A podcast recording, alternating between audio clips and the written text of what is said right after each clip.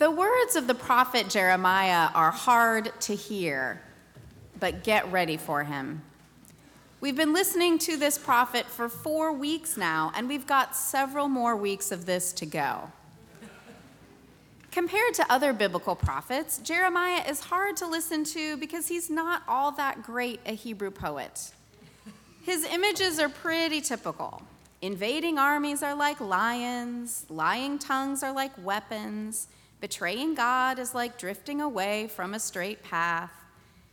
A chunk of verses from Jeremiah chapter 6 get recycled in Jeremiah chapter 8.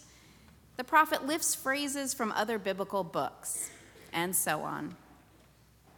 Also, compared to other biblical prophets, Jeremiah isn't such a pleasure to listen to because he offers only the occasional outcry for social justice that we Episcopalians enjoy so much. the prophets two centuries before him used their prophetic voices for the oppressed. Amos directed God's anger at those who trample the needy and who cheat at business at the expense of human beings. Don't be misled by our translation today or next week, which speak of God's poor people. That's an English translation of a term of pity, in the original, the daughter of my people. There's no reference at all to poverty here. Instead of championing the poor, Jeremiah is convinced that the main reason for God's punishing anger is that people are worshiping the wrong gods in the wrong places. To make matters worse, in Jeremiah, there's no big, beautiful, hopeful vision. Later prophets dreamed of and then witnessed their people's return from deportation to Babylon. They spoke the words, Comfort, comfort, O my people. They invited people to a banquet of free food, wine, and milk. They described mountains and hills singing and trees clapping their hands to see people receive God's mercy. Instead of giving his people a hopeful vision of God's mercy and their future, Jeremiah's most consistent message is that destruction is inevitable.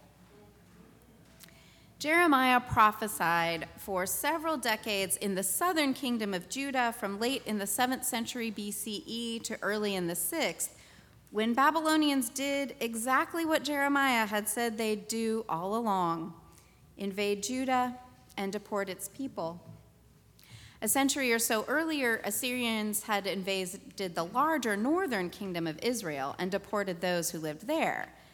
From Jeremiah's point of view, it was only a matter of time before Judah faced a similar fate. There were other prophets in Jeremiah's day who clung to hope. They envisioned the 10 tribes of Israel returning to the north and rejoining the south. When the Babylonians came, after all, other prophets predicted that people would be home from their exile in two years tops. Jeremiah not so much.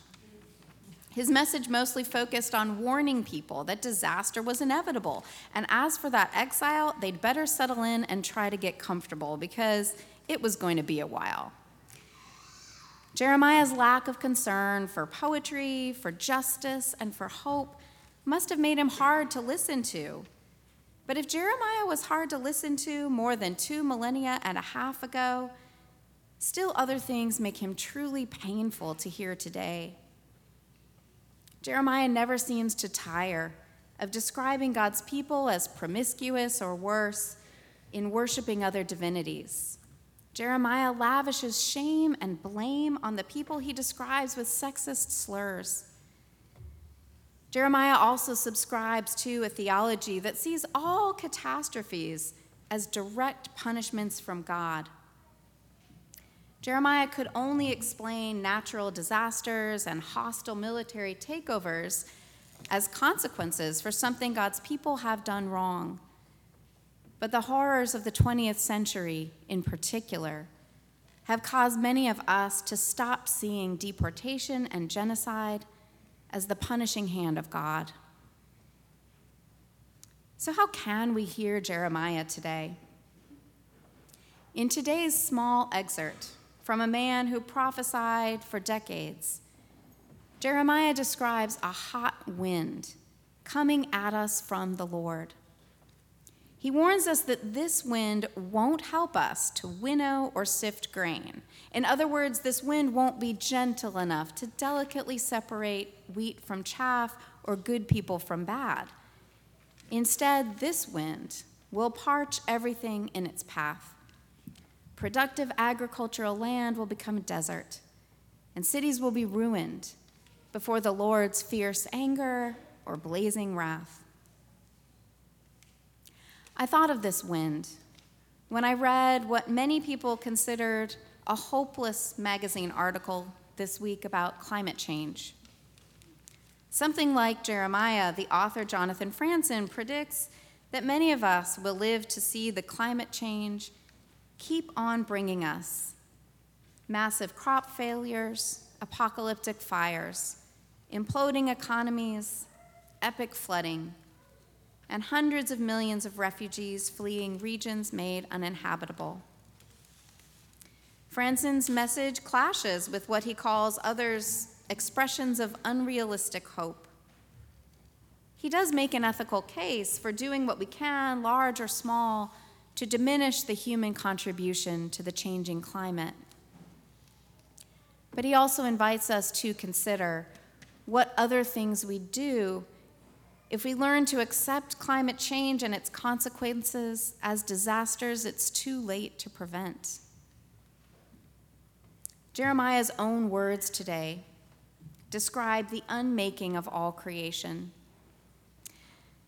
Jeremiah sees God essentially dismantling the work described in Genesis, piece by piece.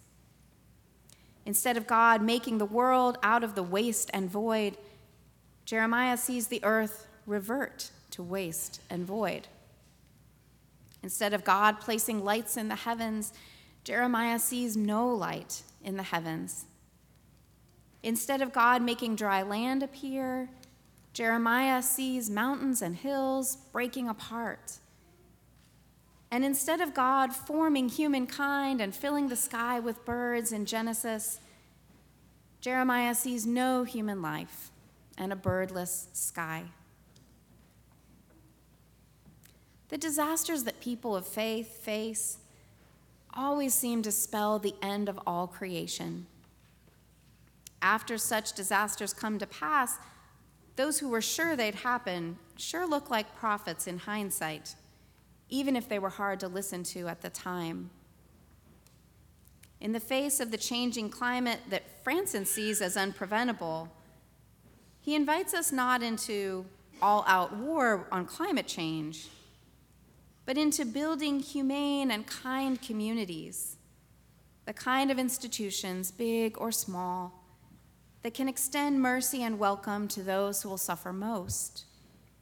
For him, functioning democracies, functioning legal systems, and functioning communities are our best chance at resilience in what lies ahead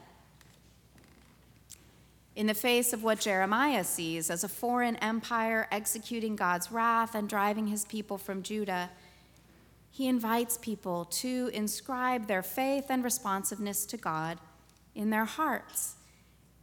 And he encourages them to settle, to build houses, to plant gardens, to raise families, even in their exile in the face of hopelessness, we do well to do much of the same to make homes and plant gardens, to nurture a family or a neighborhood, a city, and a church that can extend God's mercy and welcome. Jeremiah may be hard to listen to, especially today, but somewhere in there, is something we need to hear.